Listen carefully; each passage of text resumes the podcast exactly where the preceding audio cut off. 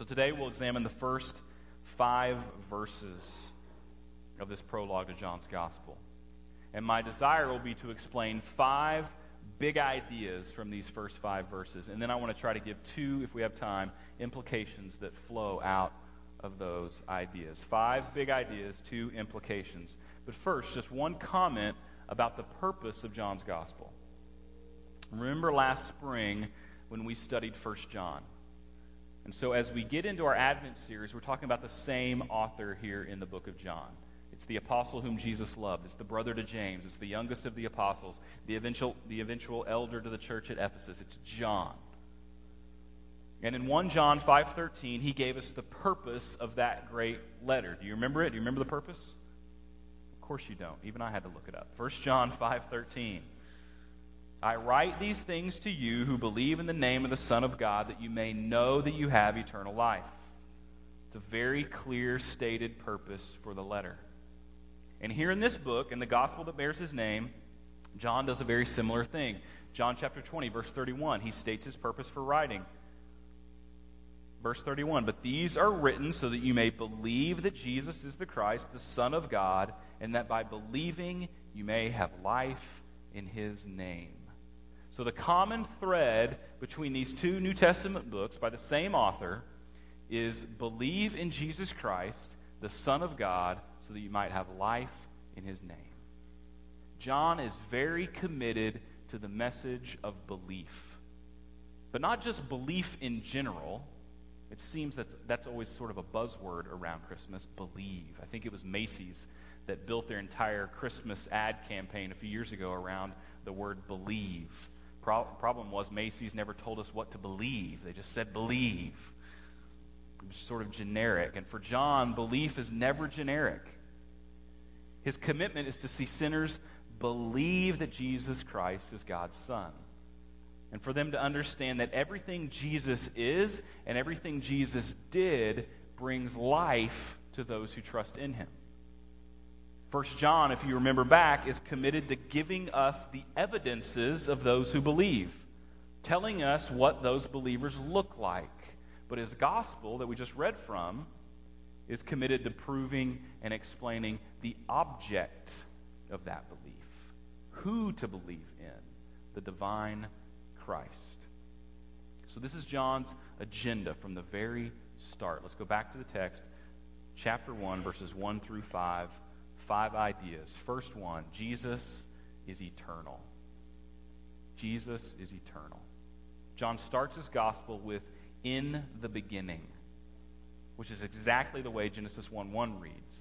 And it's very similar to the way 1 John 1 1 reads. So, John 1 1, in the beginning was the Word. Meaning, at the beginning, the Word existed. The beginning was not the Word's beginning, Rather, it's the Word which was there in the beginning. You see that? I need to point out that throughout this passage, the to be verb was is frequently used in what's called the imperfect tense. Now, I point that out because the imperfect tense always explains continuous action, which doesn't mean an action was performed and completed or that an action will be performed later. Rather, the imperfect tells us there was an action, and that action continues on without end. So in the beginning was the Word. The Word had always been the Word, and the Word would continue being the Word on into the future. New Testament scholar F. F. Bruce wrote, he wrote these words No matter how far back we may try to push our imaginations, we can never reach a point at which we could say of the divine word that there was once when he was not. So, what Bruce is trying to say about the Word is that it's eternal, it's always been there. It was there at the beginning of creation because it existed before time and creation. And if it existed before time, then it has always existed. So, then what is the Word exactly? And if you were paying attention when I read verse 14 a moment ago, or if you just know this passage, you recall that the Word was made flesh and dwelt among us. So we can easily say that the Word is the Son of God. The Word is Jesus Christ. But why use the term Word? Why not just say in the beginning was the Son? Or in the beginning was this fellow named Jesus? Why in the beginning was the Word? Why is John playing word games? Get it? Word games? Here? Two reasons for the use of, of the word word, both reasons tied to those who would read the gospel. And I kind of need to travel down this short side road just for a minute, and we'll come back to the outline. But, but understanding the use of word is foundational for these 18 verses. And there's two reasons for using the term. It's because John had two basic audiences who would receive and read the gospel. First audience was the Jews. And with the Jews, the word was a well understood concept. To a Jew, the word was connected to deed or action. We see the word idea played out in places like Psalm 33 6. By the word of the Lord, the heavens were made. It is God's spoken word in Genesis 1 that creates all things from no thing. Remember? He said, Let there be light. He said, Let us make man in our image. He said that it was good. God using speech, using word to create, to express, to act. Further, it's by his word that, that God introduced the covenant to Abraham. By his word that he called Moses from a burning bush. By his word that he gave Israel the Ten Commandments. That he revealed scripture to the prophets. And on and on and on I could go about the word. The book of Hebrews, which some of the ladies in the church have been studying, right from the start, it vividly spells out the prominence of the word in the Old Testament. Hebrews 1 1 and 2. Long ago, at many times and in many ways, God spoke to our fathers by the prophets. But in these last days, He has spoken to us by His Son. God has spoken, He has expressed Himself. God delivers His word.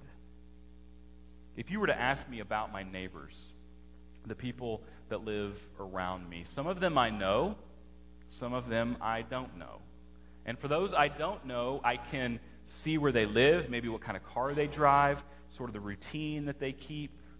And from that, I can infer some things about my neighbors. But if you were to ask me if I know a certain neighbor, do you know him or do you know her? If you were to ask me that concerning a neighbor that I'd never spoken with, I'd have to say, no, I don't know them. Why? Because one's word is the clearest and ultimate expression of who they are. You can't really say you know someone until you speak to them, until they speak to you. Justin Jackson is here. He's uh, member of the Ham family, married in, uh, married up too, I might add. But Justin, Justin and I had this sort of mutual admiration society happening for a lot of years. I came to Enid, or excuse me, I left Enid right before Justin came to town. And Justin came to town, and he and I, we, we kind of knew a lot of the same people. I had sort of a background at FCA and a background at Emmanuel, and that's where he was, and that's the stuff he was involved in. And so we knew all these same people, and we knew of each other, and we spoke really highly of one another. I did of Justin, and I think he did of me. I think he did of me. And then I was going to move here, and then he was leaving here, right? And so that whole thing happened. And, and I don't know when exactly Justin and I began to speak to one another, but for a long time, I would be like, yeah, I know who Justin Jackson is. But then finally, we spoke, we got to talk, and I could say, I know Justin because we've exchanged words. Sorry, Justin, for calling you out. But this is how the, the Jews would view God. The Word of God was the clearest and ultimate expression of who God was. And since God had spoken to them directly to their forefathers and to their prophets, they knew God. Yet that word would find its most complete expression in the Son. And what did the Jewish people do with the word? They largely rejected him. You can know lots of things about God by looking at his creation, by inferring things about the world, even by observing God's people, but you cannot know God apart from his word, apart from Jesus Christ. Christ is the clearest expression of God that we have, thus the word. To the Jewish audience, John's point would have been very, very clear. The second audience reading this letter would have been the Greeks. And to the Greeks, the word was the highest philosophical concept they had. The word, the logos in the Greek, was the utmost principle of reason and order in the universe. The Greeks were a philosophical people, so the word was this abstract principle that gave meaning to all reality. And though the average Greek may not have understood all that the Logos meant, even the common man, even the common Greek, would have known the weight of that idea. To the Greeks, then, by speaking of the Word here in John 1 1, John was presenting Jesus as the personification and the embodiment of the Logos, of the thing that they held in the highest regard. But Jesus, however, was not some impersonal force or abstract principle. In Jesus, the Logos, the Word, it was made man. The abstract had become concrete, or at least had become flesh. Point is, it became real. And so John is wanting both groups to connect with the Word. And in doing so, he's saying the Word is eternal. Eternal. And when you speak that way about someone who came in the flesh, that is a mind blowing idea. Second idea we see in these first five verses is that the Word, Jesus, is distinct from but equal to God the Father. John tells us in verse 2 that the Word was with God.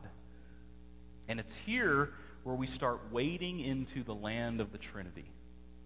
And anytime you do that, you get into an area that is absolutely essential to Christian doctrine, but also an area that can be thoroughly confusing if you really try hard to, to, to get it to all add up. The ancient theologian Augustine once said, Try to understand the Trinity and you'll lose your mind. Deny the Trinity and you'll lose your soul.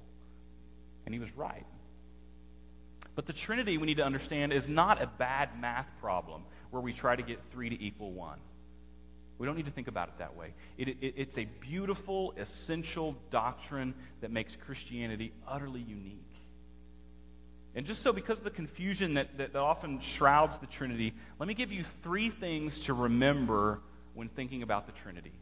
And these three things could save you from being a heretic, so you might want to write them down. Uh, first thing, just as an aside, so I guess I'm going to give you, don't ever try to illustrate the Trinity. You know, don't try to say that it's like three in one shampoo, or it's like an egg, or it's like water, or it's like anything. Don't go there. Just stay away from illustrations. Remember these three things Father, Son, and Holy Spirit enjoy unity, equality, and diversity. Unity, equality, and diversity. Seems like a political campaign almost, doesn't it? Unity. We believe in one God. We are monotheists. There are not three gods, there is one God. And that God consists of three persons, and those persons are utterly unified. They are one. They are not independent deities. They enjoy a unity like nothing in the universe. So when you think God, think unity. To deny unity usually, usually will take you into the land of polytheism, where you end up believing in three gods, not one. That's bad. We don't want to end up there. So, unity. Equality. We believe that the three persons in the Godhead are equal in value. That's what's sort of being stated here. They are all very God of very God. There's no hierarchy that has God the Father on top and the other two, Son and Holy Spirit, beneath him. No, they are equal. Now, they may have subordinate functions within the Godhead, but that's not inequality. The three persons have equal status in the Godhead. It's like a marriage. There are differing functions given to the husband and wife, but there is always equality of person. That's what we have with the Trinity all three persons equally God. So they're one, they are equal, but they are not the same. This is diversity. The Godhead consists of distinct persons, meaning there is diversity within the Trinity that must be maintained. The Father is not the Son, the Son is not the Spirit, the Spirit is not the Father. They are distinct and diverse people will often make the mistake of thinking that in the Old Testament, God was in father mode. And when he came to earth to die on the cross, he came in the mode of the Son. And then when, when, when worship gives you the warm fuzzies, then he's the Spirit. No. All of that, that's modalism. Modalism was, was condemned in the fourth century. We want no part of that. One God, three persons, unified, equal, and diverse. That's what's being entered into here. The world of the Trinity. The Word was with God, and the Word was God. Next idea Jesus is the creator of all things. John tells us that by him we were all, were all things made, and without him was not anything made that was made. He is the being who made the worlds and all that they contain. Psalm 148. He commanded, and they were created. The eternal nature of the Word shows up here again. God didn't make the Son, He didn't generate the Son.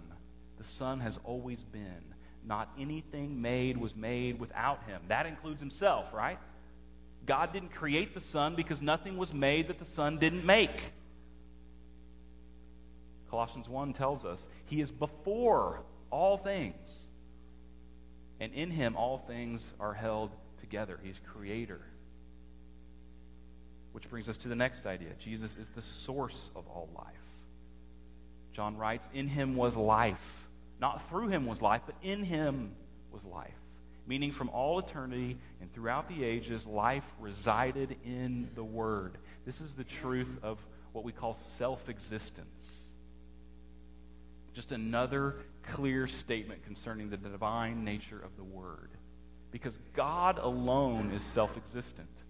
God alone is self existent. Everything else comes from Him. Everything else is becoming, is changing. Everything else owes itself to Him. He alone is self existent. He's unchanging. He is permanent.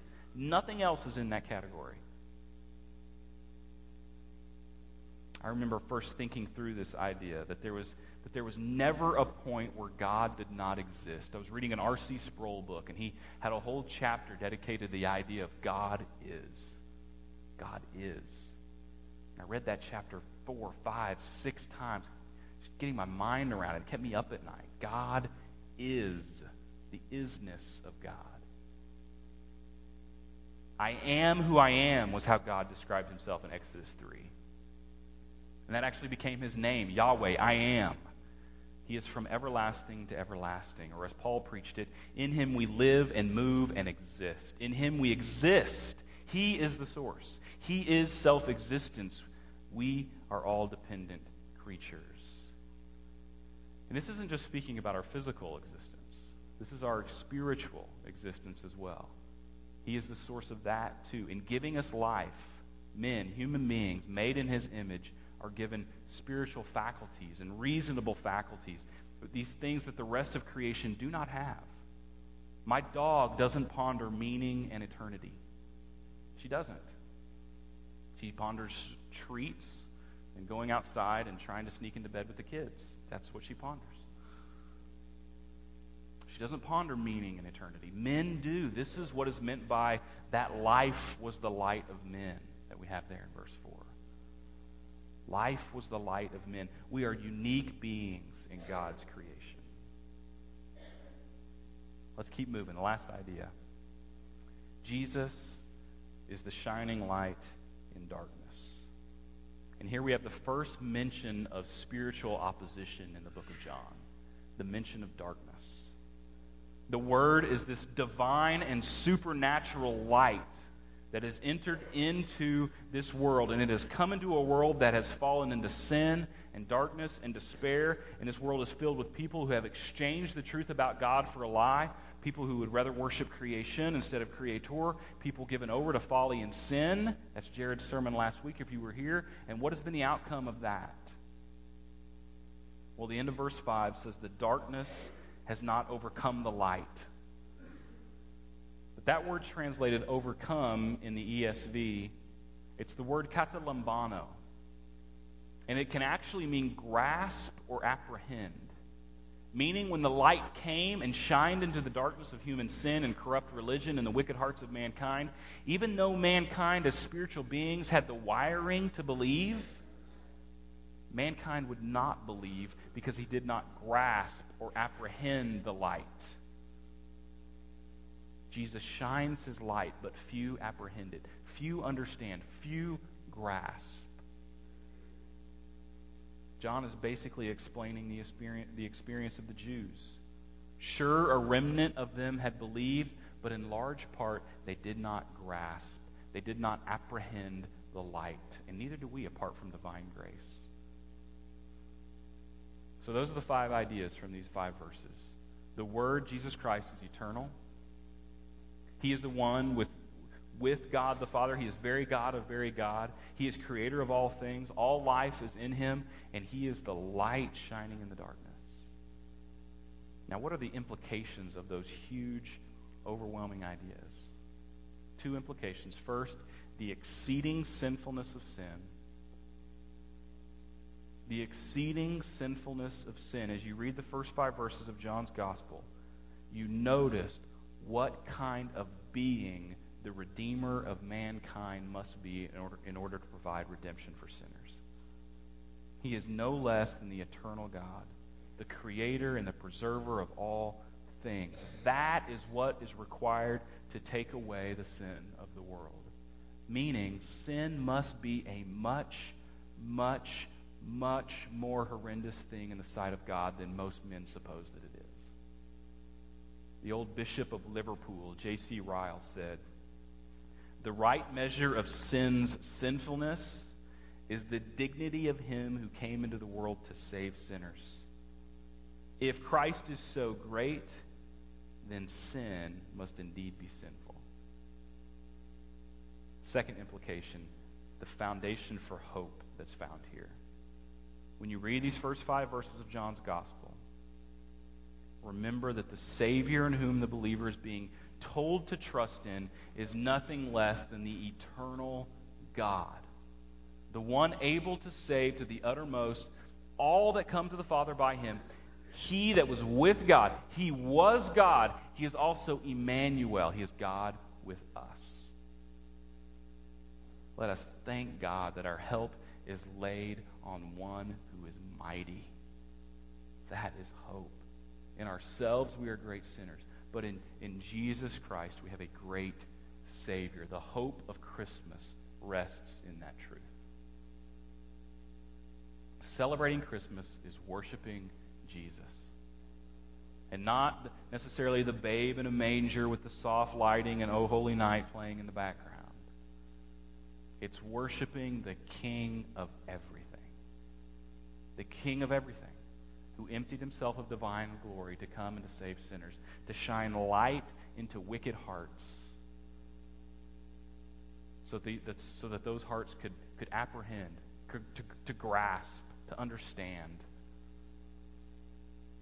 And if you've never done that today, if you've never come to a place where you've really trusted in Christ, where you've really seen the light of Christ, where you've really seen the glory of God in Christ, the Word who became flesh and dwelt among us.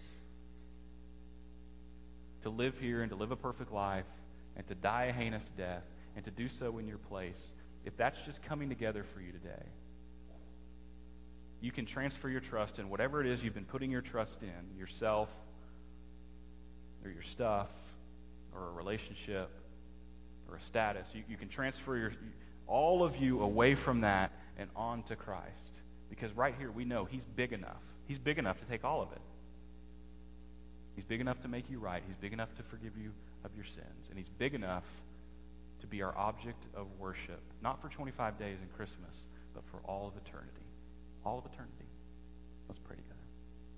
Father, we come to you and we thank you for your word. We thank you for these inspired words to John. These words so rich and full of meaning, Lord, that we could read and reread and reread all morning, all day, and mine truth and treasure and riches. God, be with us as we, uh, as we celebrate this Christmas season, as we look to you, not to things, not even to family, but we look to you for our joy, for our meaning, But God, most of all, we look to you because in you is our great salvation. We thank you for your word. It's in his name we pray. Amen.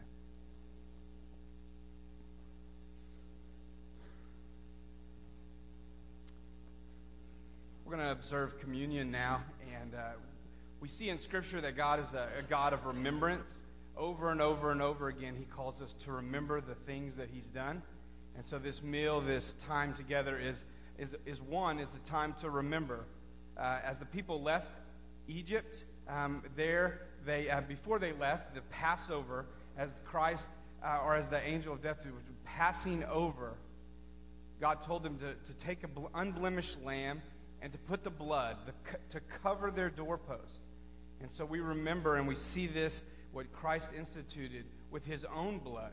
The blood of bulls and goats was never meant to save anybody, it was only through Jesus Christ. And so he points to himself, the Passover meal, communion, it all points to Jesus Christ and the blood that was shed to give us a covering, to atone for our sins. And so uh, as we come to the table, we want to invite all of you who um, are believers in Jesus Christ to partake of this supper with us. I want to invite the deacons, those that are going to be serving, those are leading, um, to come up forward, uh, come forward at this time.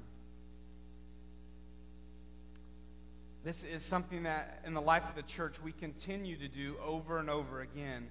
It's an opportunity to express the unity of the church, the fellowship of God's people, to remember Christ's sinless life and atoning death on our behalf. It's intended as a proclamation of Jesus Christ's death and his resurrection and his return. And it's an also it's a built-in opportunity for us to examine ourselves and to see where we are with God. And so let's take this meal together. The Lord Jesus, on the night he was betrayed, he took bread, and when he had given thanks, he broke it. Let's give thanks for the body of Christ. Lord, we thank you for this, this gift. Just as we heard in your, in your word a minute ago, that you came to the world for this purpose to be slain, to save sinners. And your body was broken and it was beaten for, for us. The punishment that we deserved, you took upon yourself. Lord, we thank you for your body that was broken on our behalf.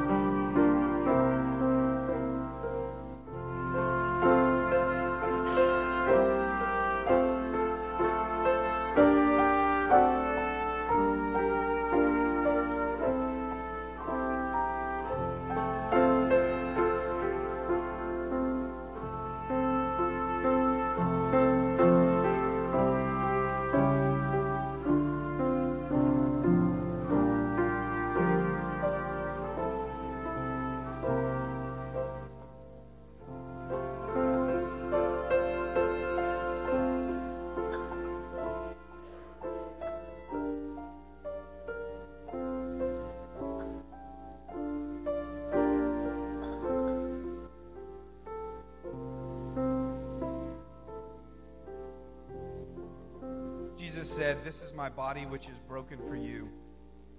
Do this in remembrance of me. Let's eat the bread.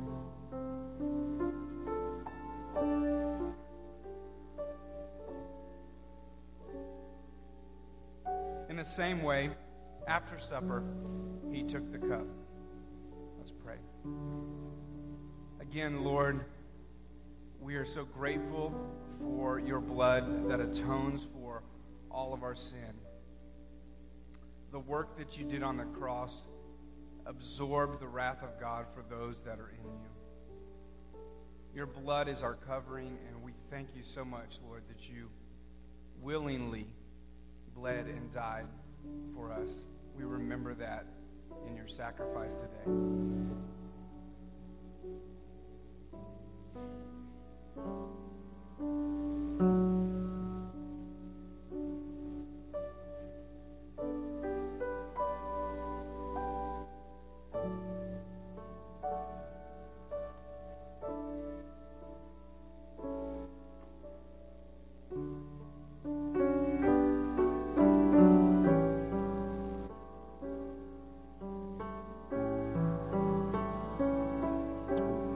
Sing together when I saw the cleansing fountain.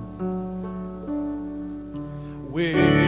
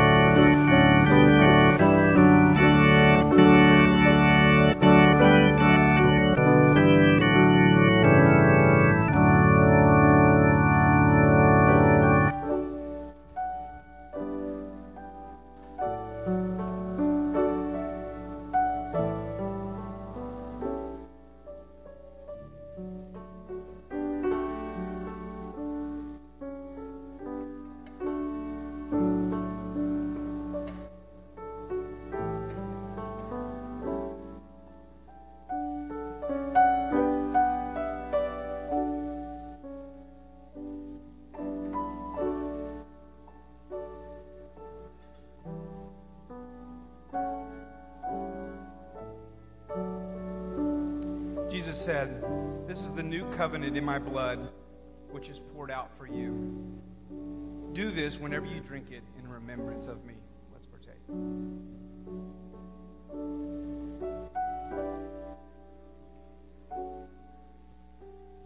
And he said, Whenever you eat this bread and you drink this cup, you proclaim the Lord's death until he comes again.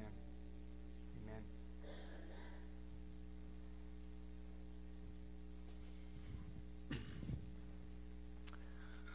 Thanks to our deacons. Thank you, Jared.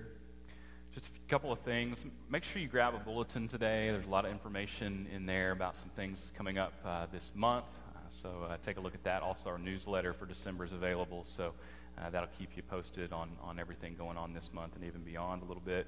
Also, in their bulletin, uh, there's a prayer request for the Niger team, the group of men that are heading out this week, this Wednesday, uh, to Niger, Africa, to drill, drill water wells for a couple of weeks. Man, just commit to praying for those guys. Um, you know, Jim and, and Kenyon and Kent are here uh, with us in this service this morning. Talk to them before they leave, encourage them as they go. Uh, but commit to praying for them. Um, that's a long trip, and it's, a, it's certainly one that will uh, push them to their limits. So uh, Brent and, and, and Kendra are in Colorado this week, and we may not see them, gosh, until January. But uh, we'll, uh, we'll see Scotty in the second service. But uh, these other three, um, just, just commit to, to praying for them. Uh, that's all we have this morning. I just encourage you to go in, in the life and in the light of Christ. You're dismissed.